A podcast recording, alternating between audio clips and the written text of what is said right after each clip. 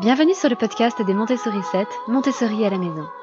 Je suis Anne-Laure Schneider, formatrice Montessori et maman de 5 enfants instruits en famille.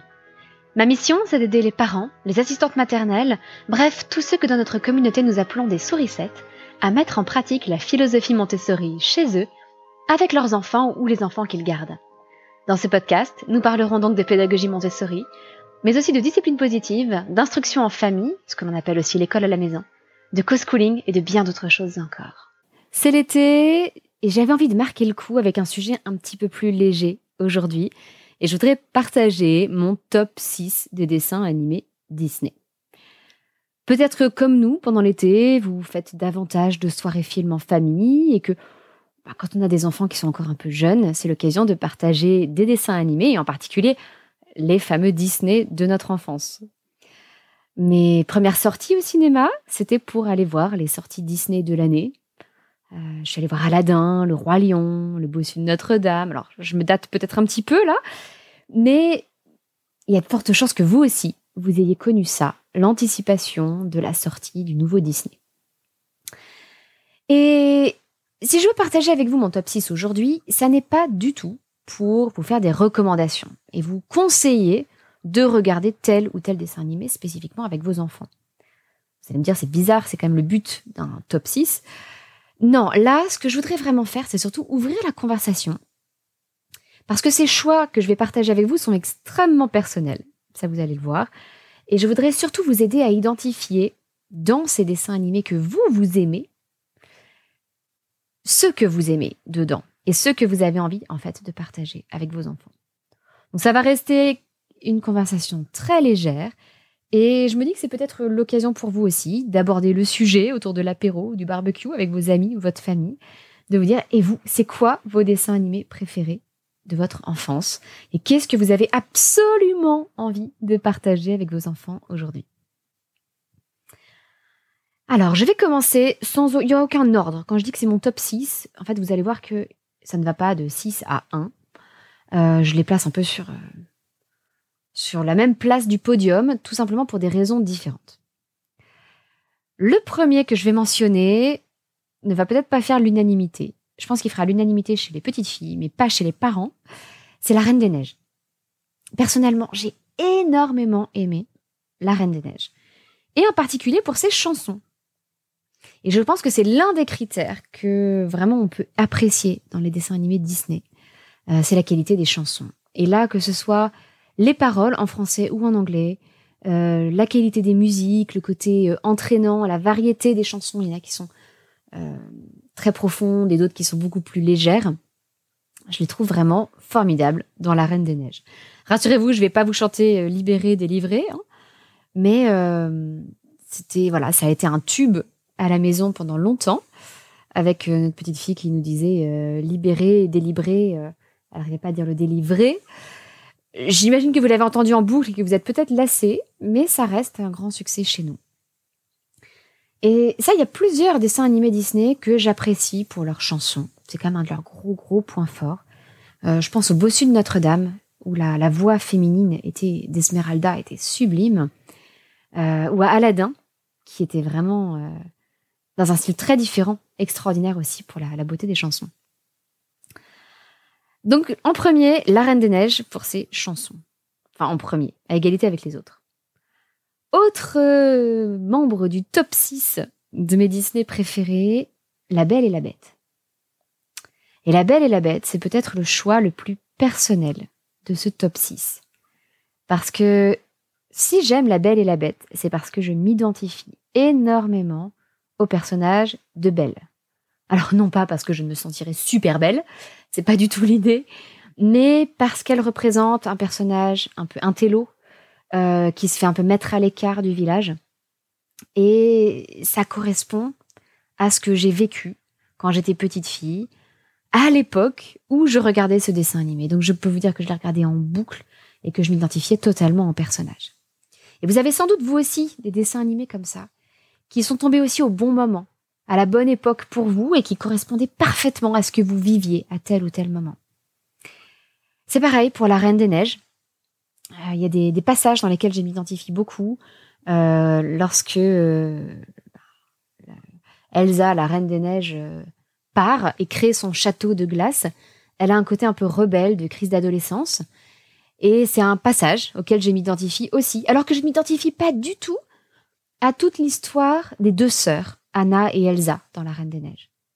Et j'ai pourtant une amie qui aime énormément ce dessin animé, mais justement parce qu'elle s'y retrouve avec sa sœur. Et donc vous voyez qu'on peut aimer des films pour des raisons différentes, et qu'évidemment on peut aussi aimer différents dessins animés, parce qu'on y retrouve différents aspects de notre vie personnelle, de notre histoire personnelle. Je m'identifiais aussi beaucoup au personnage de la petite sirène euh, qui rêvait de partir là-bas. Vous savez la chanson euh, Partir là-bas. Justement dans cette même période où c'était un peu difficile à l'école, etc. Et en fait, c'est assez proche euh, de la même chanson, enfin de la chanson qui, parle un peu du même sujet dans La Belle et la Bête, qui est au tout début de La Belle et la Bête où elle, voilà, elle, traverse le village où elle sent qu'elle est mise à part et puis elle, elle, part ensuite euh, dans un champ et elle, rêve d'autre chose. Euh, où elle dit je veux vivre autre chose que cette vie. Vous savez, je veux vivre autre chose que cette vie. Et c'est exactement la même thématique que dans la petite sirène. vous voyez, même si les thèmes sont totalement différents, avec d'un côté la vie sous l'océan, une, une, jeune fille qui veut avoir des jambes et de l'autre côté une, intello qui se fait emprisonner par une bête qu'elle finit par apprécier. Ça, ça m'a parlé. Et il y a sûrement comme ça des dessins animés qui vous ont parlé. Le danger quand on les partage avec nos propres enfants, c'est que peut-être que eux ne se reconnaîtront pas du tout dans ce dessin animé. Autant ils peuvent partager les chansons avec nous, c'est quelque chose qu'ils peuvent apprécier. Autant ce qui nous a touchés au niveau de notre histoire personnelle nous est vraiment propre. Et du coup, il y a de fortes chances que nos enfants, eux, n'accrochent pas à ces mêmes dessins animés et en revanche, se retrouvent au niveau de leur histoire personnelle dans d'autres dessins animés. Donc ça vaut le coup de le savoir pour ne pas être déçu si l'enthousiasme parmi les autres membres de la famille n'est pas vraiment au rendez-vous. En troisième lieu, pas en troisième place, hein, mais à égalité toujours avec les autres, il y a les dessins animés dans lesquels on apprend quelque chose, quelque chose qui euh, nous donne une leçon. Et euh, parmi ces dessins animés que j'aime beaucoup, il y a Vice Versa. Vice Versa, si vous voulez expliquer à vos enfants le fonctionnement du cerveau et des émotions, c'est un film extraordinaire. Ça raconte l'histoire d'une petite fille et en fait on passe plus de temps à l'intérieur de son cerveau qu'à l'extérieur à voir sa vie c'est une petite fille qui était très heureuse avec sa famille et qui était passionnée de hockey et qui déménage. Et ce déménagement, ça suscite plein d'émotions chez elle, euh, de la peur, de la colère, de la tristesse. Et dans le cerveau, il y a les émotions qui sont personnifiées. Et on a le personnage de joie qui domine un petit peu, qui domine les premières années de la vie de cette petite fille, et qui se sent un peu perdue parce qu'elle voit que euh, elle a l'impression que la tristesse vient contaminer les nouveaux souvenirs de cette petite fille et elle voudrait mettre Tristesse dans un coin et l'empêcher de d'agir et de faire des bêtises, euh, suivant son point de vue à elle de joie. Et joie et tristesse euh, sont euh, suite à un, petit accident technique sont exilés du cerveau central et puis elle parcourt tout un tas de parties du cerveau. Il y a, il y a la mémoire à long terme, il y a la pensée abstraite, il y a l'imagination, euh, et puis des, souvenirs fondamentaux qui créent des îles de la personnalité dans le cerveau. Enfin, c'est absolument fascinant et c'est très juste au niveau des neurosciences, du fonctionnement du cerveau humain. Donc c'est un dessin animé que je trouve fascinant. Il y en a deux autres qui, je trouve, euh, donnent des leçons extraordinaires. Il y en a un, c'est Coco, qui parle euh, du jour des morts mexicain, avec toutes ces traditions-là. Et ça tourne beaucoup autour de la musique et de cette fête des morts. Euh, et je trouve que ce qui est magnifique, c'est la vision de la mort qui est proposée à travers ce film, parce que c'est quelque chose de très joyeux. Euh, tous les ans, on, suivant cette tradition du jour des morts, on fait un hôtel avec des offrandes sur lesquelles on pose la photo de chacun des membres de la famille qui est décédé. Et euh, dans le film, on voit les personnages qui sont morts et qui ne peuvent revenir sur la Terre des vivants que si on a mis leurs photos sur l'hôtel et à ce moment-là, ils viennent partager une soirée, une nuit, euh, une journée et une nuit de, de fête avec les membres de leur famille qui se souviennent d'eux. Et c'est un film qui parle de la mort et qui pourtant dégage une joie de vivre extraordinaire. Les musiques sont belles, les dessins sont magnifiques, c'est coloré, c'est dansant, c'est voilà, c'est un très beau film à regarder pour aborder la mort avec ses enfants. Et le troisième film dont je vous parlais, dont je vous parlais, c'est Encanto, la fantastique famille Madrigal, euh, qui parle davantage des talents de chacun et du fait que chacun dans une famille a sa place et a son rôle à jouer dans la famille, a quelque chose à apporter à la famille. Donc c'est là aussi une très belle leçon. Donc il y a des films comme ça où on apprend des choses. On apprend des choses au niveau des relations socio des compétences socio-émotionnelles et en même temps là aussi comme pour les dessins animés qui résonnent avec votre histoire personnelle, je voudrais vous mettre en garde parce que ces dessins animés là, je n'ai pas vérifié au box-office s'ils ont été plus ou moins populaires que les autres. Mais j'ai le sentiment qu'en général, ils plaisent moins aux enfants. Parce qu'il y a un côté un peu didactique. Dans Vice Versa, il n'y a pas vraiment d'histoire pleine d'aventures. Les aventures ne sont pas extraordinaires. Les chansons sont pas, je ne crois même pas qu'il y ait de chansons à peine. Euh, il y a une micro-chanson à un moment, mais il n'y a pas de chanson. Il n'y a pas de petits compagnons. Vous savez, souvent dans les dessins animés Disney, il y a un petit compagnon rigolo, un petit animal. Là, c'est pas vraiment le cas. Un petit peu, mais avec Boing Boing, mais pas tant que ça. Et du coup, les enfants ont moins de choses auxquelles ils peuvent s'accrocher. En général, ce qui fait le succès des dessins animés Disney, c'est beaucoup les chansons et l'humour. Et là, il y en a moins. Donc même s'il y a plus à y apprendre, il est possible que ça plaise moins aux enfants. Et je pense que c'est une bonne chose à savoir. Quand on veut partager ce genre de film comme Vice Versa, Coco ou Encanto, se dire que peut-être il n'y aura pas un enthousiasme extraordinaire. Peut-être que si, mais peut-être que non. Et que c'est pas forcément très grave, parce que là, le but qu'on peut avoir en partageant ces dessins avec nos enfants, c'est de leur expliquer des choses, de leur présenter des choses, qu'ils apprennent de nouvelles choses et de nouvelles compétences. Euh, autre petit euh, autre dessin animé avec un, autre aspect que j'aime beaucoup, c'est Aladdin. Et dans Aladdin, ce que j'apprécie, c'est l'humour. Et ce qui est génial avec Aladdin, c'est que vous avez un humour qu'on comprend à différents stades. C'est-à-dire qu'il y a des blagues que je comprenais quand j'étais petite. Et comme dans Astérix, il y a d'autres blagues que je n'ai comprises que quand j'étais beaucoup plus adulte et que j'avais plus de culture parce qu'il y a des personnages dedans qui reprennent des, personnages de la culture populaire, de la télévision, alors beaucoup américaine. Il y a des allusions comme ça. Le, génie se transforme en personnage de la culture populaire de la télé, euh, de l'époque où c'est sorti, je crois que c'était dans les années 90.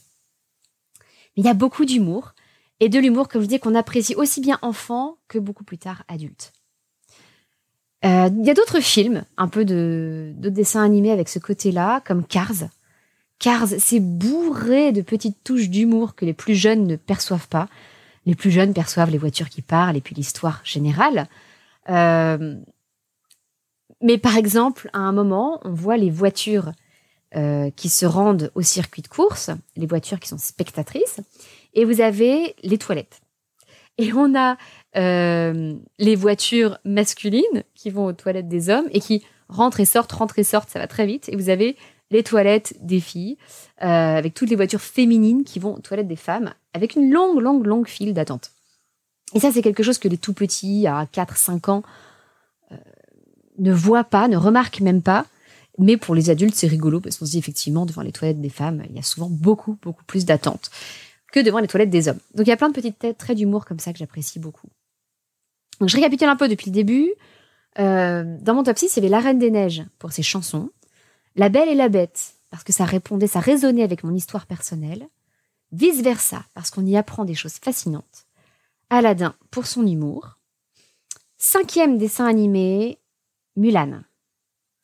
Et dans Mulan, ce que j'aime, ce sont les valeurs qu'on y transmet. Mulan, c'est un film magnifique qui parle d'une jeune femme en Chine euh, à une époque euh, médiévale. Et son père, qui, alors elle est, elle est un peu rebelle, elle n'arrive pas à se marier parce qu'elle est trop, ah, trop farfelue, euh, trop tête en l'air, pas hyper féminine.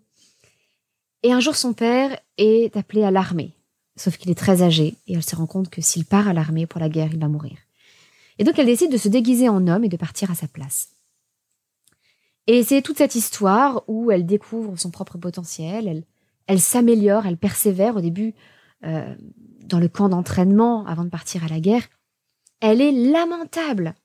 Elle est la plus mauvaise de tous. Mais elle persévère, et elle persévère, et elle persévère. Et à un moment donné, à force de persévérance, elle dépasse tout le monde.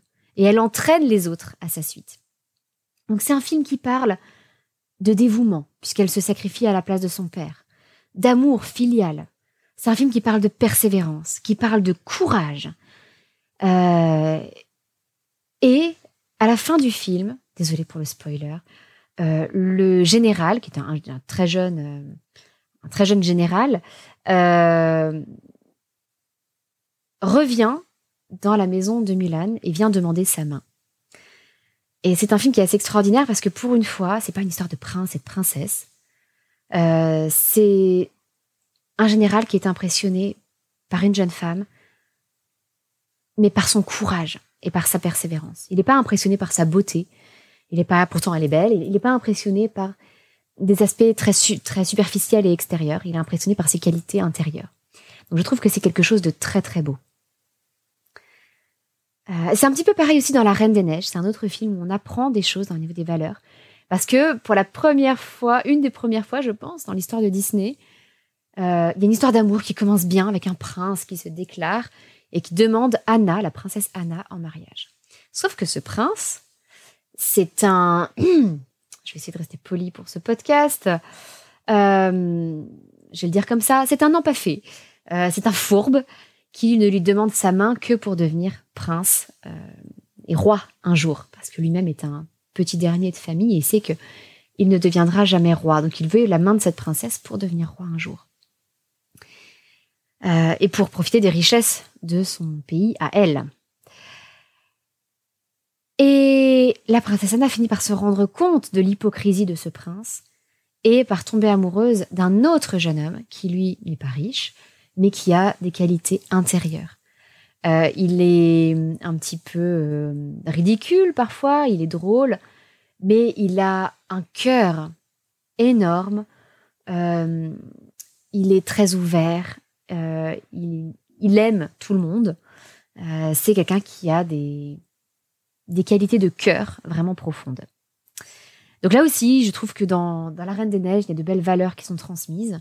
Un autre dessin animé que je trouve encore de, belles valeurs, c'est Rebelle, euh, qui parle là aussi un peu d'émancipation féminine. De la Rebelle parle d'une d'une écossaise, une princesse écossaise qui refuse de se marier euh, parce qu'elle veut garder son indépendance. Elle, a une chevelure rousse flamboyante euh, qui est gigantesque, dit indomptable. Et voilà, elle veut garder son indépendance euh, le, dessin animé repose sur l'attachement familial et le courage, là encore. Donc ce sont des valeurs qui, pour moi, personnellement, sont importantes. Vous en aurez peut-être d'autres qui sont plus importantes pour vous. Mais euh, ce sont des choses qui m'ont parlé dans ces dessins animés. Et on peut, là encore, avoir envie de partager des dessins animés Disney avec ses enfants pour leur transmettre de belles valeurs. Et à l'inverse, ça peut être aussi une façon de faire le tri entre certains dessins animés, en se disant que non, là, ce sont des valeurs que je n'ai pas du tout, du tout envie de transmettre à mes enfants. Euh, on parle souvent récemment de euh, Blanche-Neige, qui est quand même un film un peu particulier où euh, Blanche-Neige chante, le prince arrive derrière elle alors qu'elle se regarde dans le puits et il poursuit sa chanson et oh, tout d'un coup ils sont amoureux. Et, et puis suite au sortilège de la méchante sorcière, elle est endormie et le prince l'embrasse, la réveille et elle part sur le cheval du prince. Ils se marièrent et eurent beaucoup d'enfants. Il y a un côté un peu absurde. Ça transmet une, image de la femme qui est vraiment Euh, bon, c'est propre à l'époque, hein, je crois que ça date des années 40 ou 50.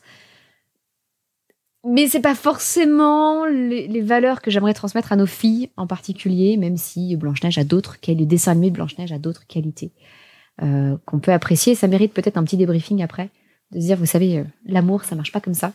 On tombe pas amoureuse en trois secondes d'un prince qui nous emmène ensuite sur son beau cheval blanc.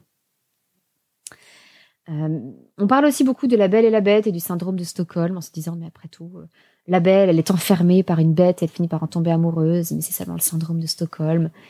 Euh, certains y voient une histoire un peu glauque. Moi comme je vous l'ai dit ça résonne avec mon histoire personnelle pour d'autres raisons.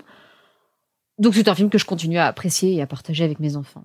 Mais tout ça pour vous dire que on peut faire un choix conscient de se dire je vais leur montrer tel ou tel film, ça correspond à mes valeurs ou pas du tout.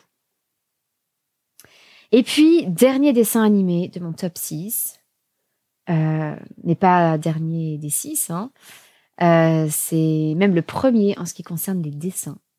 C'est La Belle au Bois dormant. La Belle au Bois dormant, pour moi, a un style de dessin inimitable. L'équipe de dessinateurs a consacré énormément de temps à ces dessins. Ils sont dans un style très particulier, un peu art nouveau, qui est un style artistique que j'adore. Chaque dessin est absolument sublime. Euh, d'ailleurs, c'est un film qui a été un échec commercial. Non pas parce qu'il n'aurait pas eu de succès du tout, mais parce qu'il a coûté extrêmement cher à produire à cause de la qualité et du temps passé à réaliser ses dessins et que malheureusement, euh, il a coûté très cher à produire, mais n'a pas eu non plus un succès extraordinaire euh, par rapport à d'autres films qui coûtaient beaucoup moins cher. Donc il a, bon, je pense qu'aujourd'hui il est quand même largement rentabilisé, mais à l'époque, euh, ça a été un échec financier. Et là encore, c'est très subjectif, ce qu'on apprécie dans les dessins d'un dessin animé Disney. Par exemple, en ce qui me concerne, j'aime énormément les dessins du dessin animé Hercule, euh, qui s'inspire des poteries grecques. Mais je sais que mes parents, par exemple, et surtout ma mère, n'aimaient pas du tout la qualité de ces dessins. Elle trouvait ça euh, hideux. Et puis de mon côté, je n'aime pas du tout les dessins de Pocahontas. Ils ont un style qui est très particulier et qui venait après d'autres dessins animés où les, les visages, les dessins étaient peut-être plus lisses, plus ronds. Il y a un côté plus anguleux dans le dessin de Pocahontas et je n'ai pas aimé. Et c'est totalement subjectif. C'est comme si je vous disais, j'aime les œuvres d'art de Raphaël euh, beaucoup plus que celles de euh, Rubens. Bah voilà, c'est comme ça. Euh, je peux vous dire ce que j'apprécie chez Raphaël. J'apprécie ses couleurs, j'apprécie la délicatesse des dessins. chez Rubens, ce que je n'aime pas, c'est le côté un peu gras. Déjà, c'est une, mode à cette époque-là des personnages très gras avec des bourrelets partout. Et euh, mais, ça se retrouve dans l'écume des vagues. Dans il y, a, ce côté un peu débordant que je n'aime pas trop chez Rubens. Et je n'aime pas trop les couleurs de Rubens non plus. Voilà.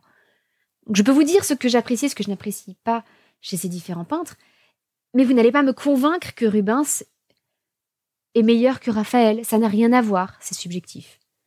Là, c'est pareil, j'aime beaucoup La Belle au Bois dormant ou Hercule, je n'aime pas trop Pocahontas pour leur dessin, et vous aurez peut-être une opinion tout à fait différente. Alors, je vous repartage un petit peu mon top 6 pour vous rappeler les différents, les différents aspects que vous pouvez aimer ou pas dans les dessins animés Disney et ce que vous avez ou pas envie de partager avec vos enfants? Il peut y avoir les chansons, comme pour moi dans La Reine des Neiges. Peut-être que ça résonne avec votre histoire personnelle, comme dans La Belle et la Bête pour moi. Peut-être que vous avez envie d'apprendre des choses à vos enfants, comme dans Vice Versa. Peut-être que c'est l'humour qui vous plaît par-dessus tout, comme dans Aladdin. Peut-être que vous avez envie de transmettre des valeurs avec Mulan, ou un autre film qui correspond plus à vos valeurs à vous. Ou peut-être que vous avez envie de partager des dessins que vous trouvez sublimes, comme je trouve sublimes les dessins de la Belle au Bois dormant. Voilà pour aujourd'hui. Euh, je ne crois pas qu'on s'éloigne trop de la pédagogie ou de la parentalité en parlant comme ça des dessins animés Disney. Comme je vous le disais, j'avais envie de quelque chose d'un peu plus léger pour nos conversations d'été et euh, peut-être que c'est quelque chose que vous aurez envie de partager avec vos amis, avec votre famille. N'hésitez pas. un petit WhatsApp avec le lien du podcast ben, c'est l'occasion peut-être de faire connaître à d'autres parents ou grands-parents le podcast Montessori à la maison avec les Montessori 7. Et au passage, euh, évidemment, ça nous permet de nous faire connaître et donc de, ça vous permet à vous de soutenir ce podcast si vous l'appréciez. Je vous dis à très bientôt, la semaine prochaine, pour un nouvel épisode. Et en attendant, je vous souhaite de très belles vacances si vous en avez. En tout cas, un très bel été. Votre petite sourisette, Anne-Laure.